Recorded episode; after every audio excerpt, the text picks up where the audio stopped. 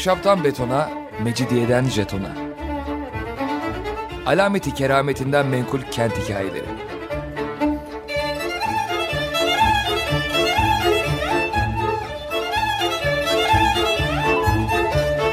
Hazırlayan ve sunan Pınar Erkan.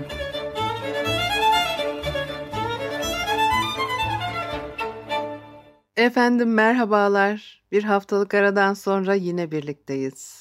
95.0 frekanslı açık radyoda ahşaptan betona, mecidiyeden jetona tam şu anda başlamış bulunmakta. Anlatıcınız ben Pınar Erkan. Elektronik posta adresim pinarerkan.yahoo.co.uk Bugün geçen haftadan devam edeceğiz. İstanbul'da Latin istilası çok enteresan tarafları olan bir e, olay. Daha önceden de birkaç program yapmıştık. Şimdi geçen hafta yağmalama nasıl olmuş onu konuşmuştuk. Şimdi ben bugün de biraz daha devam etmek istiyorum. İstila sırasında e, neler olmuş onları e, söyledik. Heykeller var yine Avrupa'ya taşınan onları da eksik bırakmamalı. Önder Kaya çok güzel derlemiş bunları çeşitli kaynaklardan. Şimdi bu Haçlılar tabii açgözlülüğü başta İmparator Büyük Konstantin ve e, Justinian olmak üzere pek çok imparatorun mezarının bulunduğu e, Havaryun Kilisesi'nin olduğu yerde tatsız olaylara sebep oldu diye onu da konuşmuştuk. Hani biraz geriden e, alalım diye bunları söylüyorum. E, o Haçlıların açgözlülüğü diye de ben söylemiyorum. Kaynaklar söylüyor bunu. Fatih Camii bölgesinde yer alıyor Havaryun Kilisesi. E, burada imparator lahitleri var. Bunların hepsini açıp yağmalamışlar. Da e, Justinian'in mezarını açtıklarında onun henüz çürümemiş bedeninin mucizesini görmüşler. Fakat yine de yağmadan geri durmamışlar. E, Bizanslı Niketas onların ne ölüye ne de diriye saygı duymadıklarını söylüyor. Çok enteresan değil mi? Bu kadar e, inanç e, filan tanımıyor insanoğlu. Bir kere bir sınırı geçtikten sonra din adına da neler yapabiliyor. Bütün e, yüzyıllar, bin yıllar boyunca da aynı şeyin tekrarlandığını görüyoruz. Hani şaşıp duruyoruz din adına neler yapılıyor diye veya dindar olduğunu iddia edip neler yapıyorlar diye. Ama e, insanoğlu ne savaşmaktan vazgeçiyor Savaşmadan duramıyor insanoğlu. Ya binlerce yıldır gördüğümüz şey o. Çok refah dolu dönemler olmuş, çok sıkıntılı dönemler olmuş. Bakıyorsunuz zamanının büyük bir çoğunluğunu e, savaşarak geçirmeyi seviyor insanoğlu. Ne, ne kadar acayip, çok acayip. Haçlılar hipodrom alanında bulunan bazı bronz alaşımlı heykellerin e, yanı sıra pek çok değerli madenden yapılma eşyayı da erittiler. Bunları Avrupa'ya taşıyacaklar ve e, eşya, kutsal emanetlerle birlikte Avrupa'ya e, geri dönen çok. Şimdi bu kutsal emanetlerin zaman içerisinde e, envanterini çıkarma çabalarına da girişilmiş. 1876 yılında kayıt altına alınmış götürülenler Avrupa'nın çeşitli şehirlerinde bir kısmı müzelerde bir kısmı meydanlarda sergilenen e, Bizans eserleri var çok sayıda. Örneğin İtalya'da Barletta heykeli. O 1204 yılında niye Barletta heykeli denmiş onu da söyleyeceğim. E, Doğu Roma'nın e, işte başkentinden götürülen Haçlı seferleri içindeki o Latin istilası sırasında en önemli sanat eserlerinden biri 5 metre yüksekliğinde. Düşünebiliyor musunuz? Ve zafer kazanmış bir imparatoru tasvir eden bir heykel. Yani o komutanın kim olduğunu farklı kişiler e, farklı isimler olarak söylüyorlar. Bir ortak e, karara varabilmiş değiller. Bazıları bu imparatorun birinci Leon olduğunu söylüyor. Bazıları Marcinianus olduğunu söylüyor. Bazıları Heraklius olduğunu e, iddia ediyor. Heykelin Marcianus'un heykeli olduğunu söyleyenlerin iddiasına göre kız taşı o. Yani Fatih'te bulunan ve İmparator Marcianus adına yaptırılan kız taşı e, olarak bilinen anıtsal sütunun tepesinde yer alan imparator heykeli buymuş. Barletta heykeli dedikleri ama tabii bu çok büyük bir heykel. Onun için kız taşının tepesinde yer alması biraz zor gibi görünüyor. E, Venedik Venedik'e getirilirken Barletta sahilinde karaya vurduğu için Barletta heykeli olarak anılıyor. Bir de Venedik'te Tetrark heykeli var. Tabii o tetrark, tetrark bu, o enteresan bir hikaye onu da e, anlatmak istiyorum. E, çünkü Konstantinopolis deyip duruyoruz. Konstantin Doğu Roma İmparatorluğu'nun başkenti yapıyor şehri. Ama e, kim bu adam onu bilmiyoruz. Belki onunla ilgili bir küçücük e, bilgi de aktarmış e, olurum size. Milattan sonra 285 e, yılı tabii Doğu Roma İmparatorluk milattan sonra başlıyor. Daha doğrusu milattan önceki dönemde Sezar'ın yeğeni Actium zaferini elde ettikten sonra başa geçiyor. Pek çok olaylar yaşanıyor filan. Genellikle imparatorluk dönemi e, Roma için bu tarihten sonrasına tekabül eder. Şimdi 285 yılına gelindiğinde de sınırlar o kadar çok büyümüş ki bu e, imparatorluğu yöneticiler kontrol etmekte çok büyük zorluk çekiyorlar. Çünkü bir taraftan barbar akınları, bir taraftan isyanlar ciddi sıkıntılar e, doğuruyor. O arada İmparator Diokletianus Tetrarkiya adı verilen bir e, dörtlü yönetim mekanizmasını kuruyor. E, buna göre aslında yani imparatorluğun doğu ve batı kısımlarını iki imparator yönetecek. Augustus deniyor o iki imparatora da. Bir de o ikisinin de Sezarları var. Yani birer de yardımcıları olacak. Onlara da Sezar deniyor. Kurulan düzele göre 20 yıl boyunca ülkeyi iki imparator yönetecek ve yardımcıları e, Sezar var iki tane. O 20 yılın sonunda da tahtı yardımcılarına bırakacaklar. E, ve bu sefer de bu Sezarlar Augustus ünvanını taşımaya başlayacaklar. E onlar da kendilerine yeni Sezarlar seçecekler. Ve Diokletianus bu kararı hemen uygulamaya sokuyor. Gidiyor Doğu Augustus'u olarak İzmit'e yerleşiyor. Maximianus Roma'da Augustus'luk yapacak. İşte ikisi e, iyi arkadaşlar, birbirlerine çok güveniyorlar. Yine kendisinin yardımcısı yani Sezar'ı Galerius. Batı'nın Sezar'ı da Constantius Horus olacak. O Constantius Horus işte orada e, mesele çıkıyor. Batı'da Maximianus'un e, görev süresinin bitiminde işte 305 yılına tekabül ediyor. E, Batı İmparatoru oluyor fakat e, bir yıl sonra ölüyor maalesef. Ve onun adamları oğlu Konstantinus'u imparator ilan ediyorlar. İşte o çocuk hem e, Diokletianus'un tetrark rejiminin sonunu getiriyor hem de başkenti Konstantinopolis olarak ölümsüzleştiriyor Doğu Roma İmparatorluğu'nun başkentine. Çünkü Roma'yı İstanbul'a taşıyor diyeyim. Neyse İstanbul değil tabii ismi o zaman işte Konstantinopolis, Konstantin'in şehri demek. İşte o Venedik'te Tetrark heykeli var dedim ya o Tetrark heykeli o ilk dört yöneticiyi yani Diokletianus, Maximianus, Galerius ve Constantius'u birbirine kenetlenmiş olarak e, gösteriyor. E, e adeta bir e, e, saadet tablosu der Önder Kaya. Fakat işte öyle e, çok uzun süreli olmuyor. O iki yönetici iktidarı devrettikten çok kısa bir süre sonra o sistem sona eriyor. Bugün San Marco Meydanı'nda bu heykel Konstantinopolis'teyken Altın Kapı'yla Edirne Kapı'ya çıkan yolların kesişme noktasında oldukları tahmin ediliyor. Philadelphion ismiyle geçer.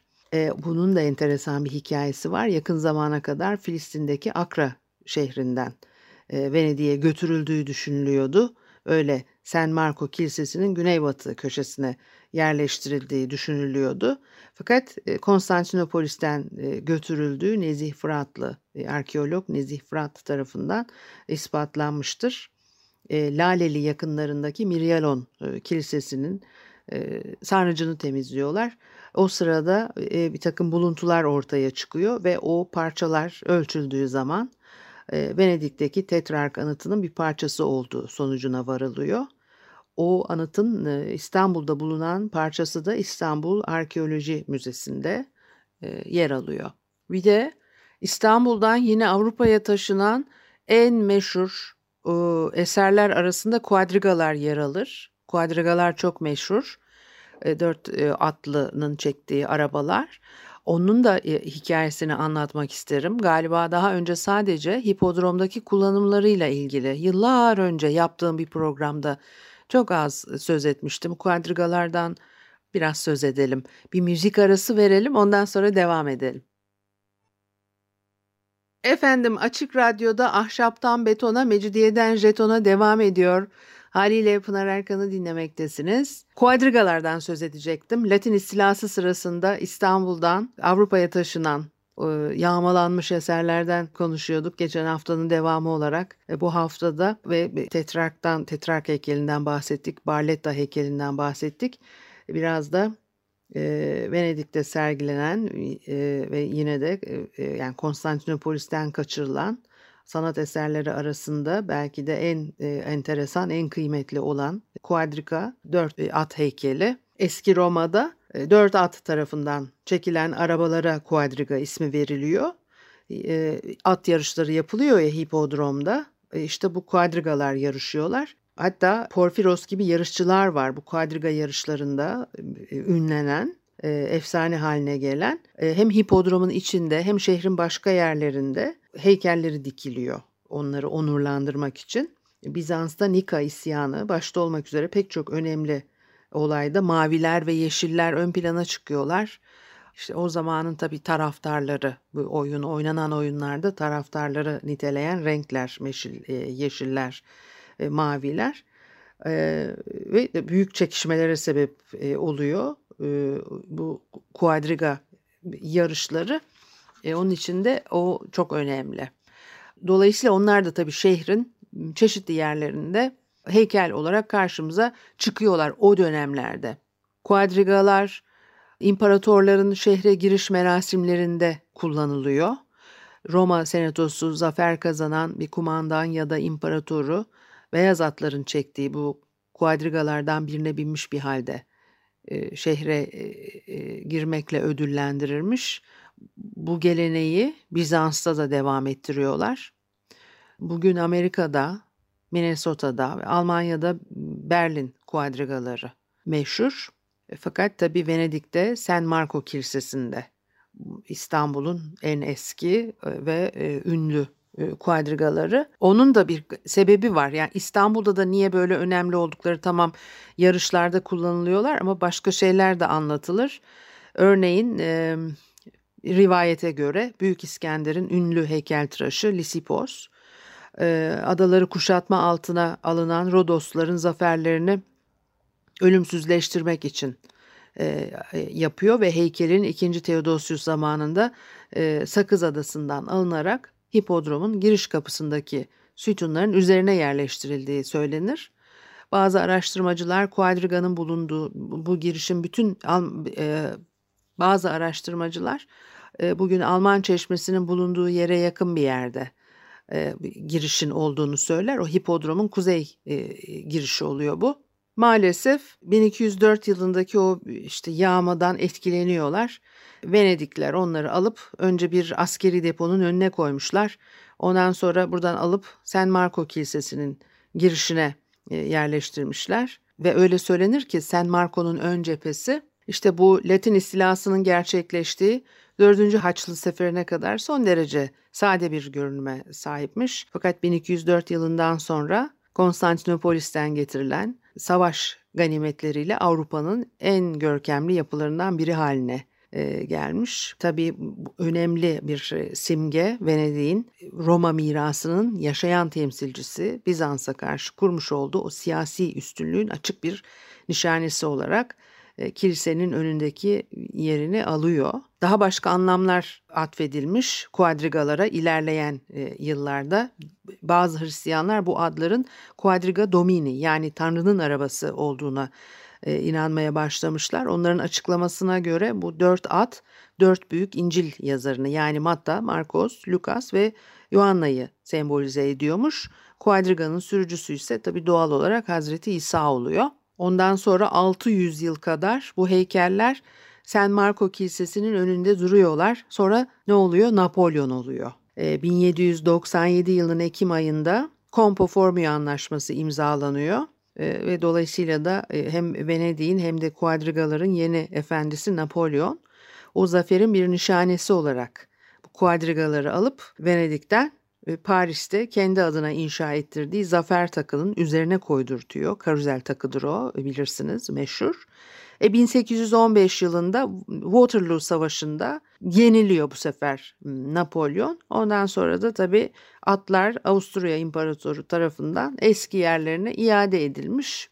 1990 yılına kadar da burada kalmışlar. Sadece 1. 2. Dünya Savaşları sırasında yerlerinden kaldırılmışlar. Savaş esnasında bir zarar görmesinler diye.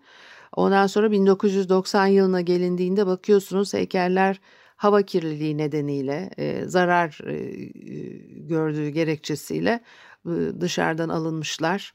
Kilisenin içindeki özel bir e, salona yerleştirilmişler.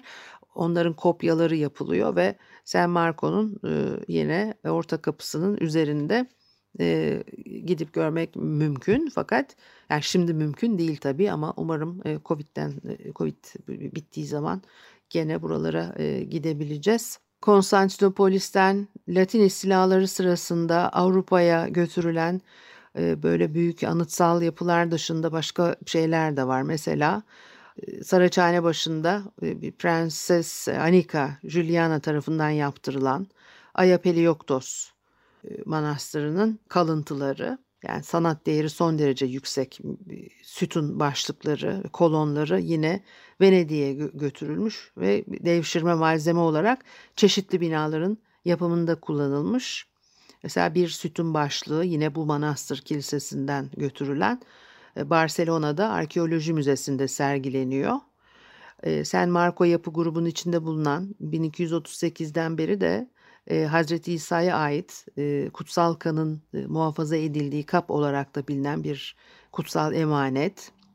E, Birinci Basilius zamanında yapılan e, relikler e, New York Metropolitan Art Museum'da kutsal haçın e, muhafaza kutusu Almanya'nın bir katedralinde saklanan Fatih Camii'nin yerinde bulunan o Havaryum Kilisesi'nden götürülen kutsal şarap ayin kabı ki o da 12. yüzyıldan kalmaydı. Böyle sıralanabilir yani liste uzayıp gidiyor. Başka boyutları da var meselenin. Ee, mesela bazı araştırmacılar diyorlar ki o 1204 yılındaki istila hareketi Katolik kilisenin Hristiyan dünyanın nasıl diyelim bütün dünyayı tek Katolik şemsiye altında toplamak yönünde attığı adımların son büyük halkasıydı. Nasıl? Yani bugüne göre Roma Kilisesi ilk olarak 800 yılında Papa 3. Leon'un elinden Şarlman'a taç giydiriyor ve onu Kutsal Roma Germen İmparatoru ilan ediyor. Dolayısıyla da Hristiyan dünyasının o çok kıymetli imparatoru, Roma'nın meşru varisi Konstantinopolis İmparatorluğu'na alternatif bir güç yaratmış oluyor. İkinci adım olarak 1054 yılında Doğu Batı kiliselerinin mutlak ayrımı gerçekleşmişti. Ee, böylece Roma Kilisesi bir yerde Doğu Roma İmparatoru ile olan o tarihsel bağını da koparmış. Ee, son noktada ise 1204 yılında Hristiyan dünyasının tabii pek çok emaneti Konstantinopolis'te onu işgal edip e, yağmalayarak Hristiyan dünyasının meşru dayanakları olarak kabul gördüğü bu eşyaları Batı dünyasına e, götürüyorlar. Hani değerlendirme bu şekilde yapılıyor. Batı Kilisesi kendisini Doğu Kilisesi'nden tamamen koparıyor. Bir de Doğu Kilisesi'nin elinde bulunan ama işte kendi kökenini atfettiği, geçmişine e, atfettiği e, o değerli e, relikleri, emanetleri de alıp sözüm ona Avrupa'ya taşıyor. Böyle e, gerekçelendiriyor bu davranışını. Meşrulaştırmış oluyor. Tabii yani çünkü dördüncü Haçlı Seferi amacından sapan Haçlı Seferi olarak da bilinir aslında o dönemde.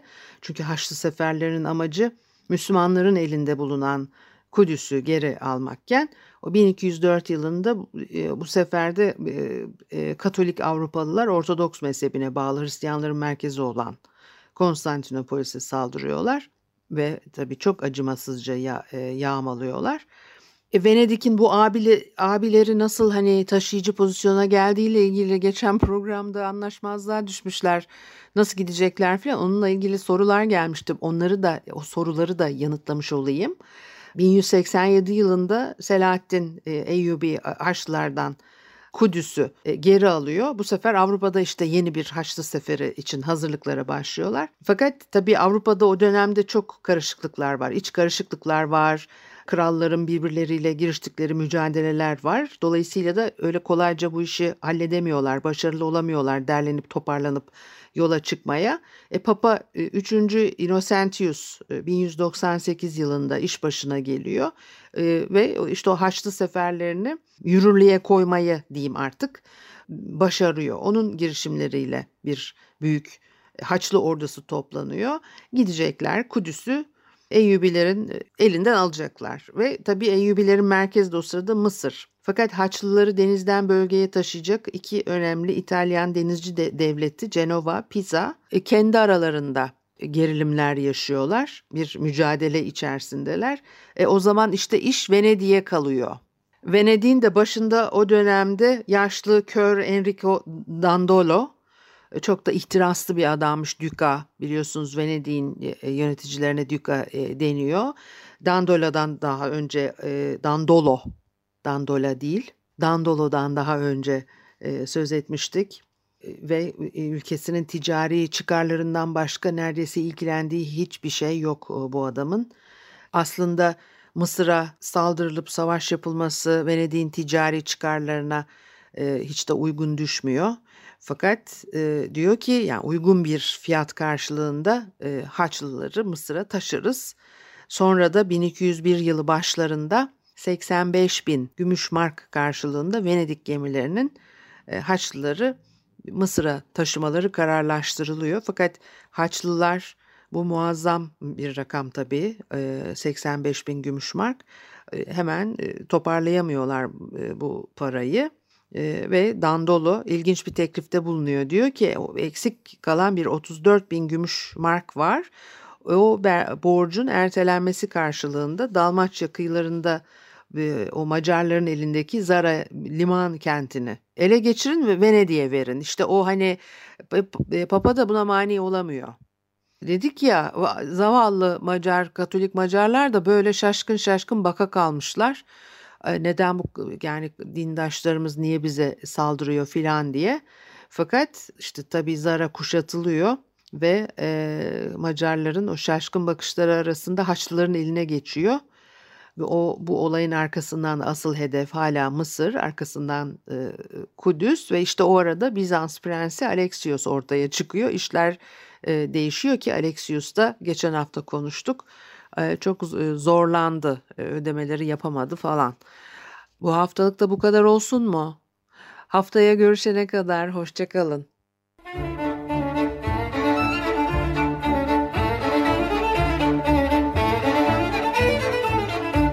Ahşaptan betona, mecidiyeden jetona.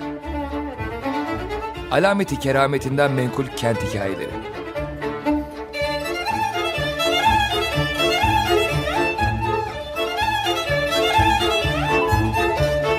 Hazırlayan ve sunan Pınar Erkan